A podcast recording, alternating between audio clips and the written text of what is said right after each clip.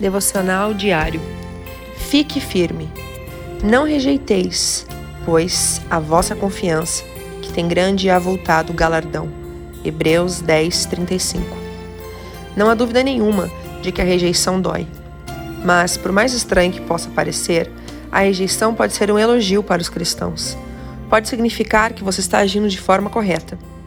Todo o Novo Testamento mostra que ser cristão é ter uma vida de contracultura isso significa prestar atenção às pessoas rejeitadas pelo mundo e amar a Deus e ao seu povo mais do que amamos nossas posses. É seguir a um homem, que é na verdade o Filho de Deus, que quebrou algumas regras do tempo em que viveu e introduziu uma nova ordem no mundo. A carta aos Hebreus diz que quando você segue a Cristo, de verdade, quando é fiel a seu chamado, deve esperar a rejeição, esperar o sofrimento. Em vez de permitir que essa reação à sua fé o desanime, sinta-se com mais esperança e confiança de que está no caminho certo.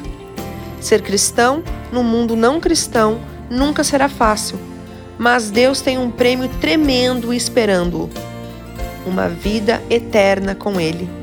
Deus te abençoe. Pastora Ana Fruit Laves.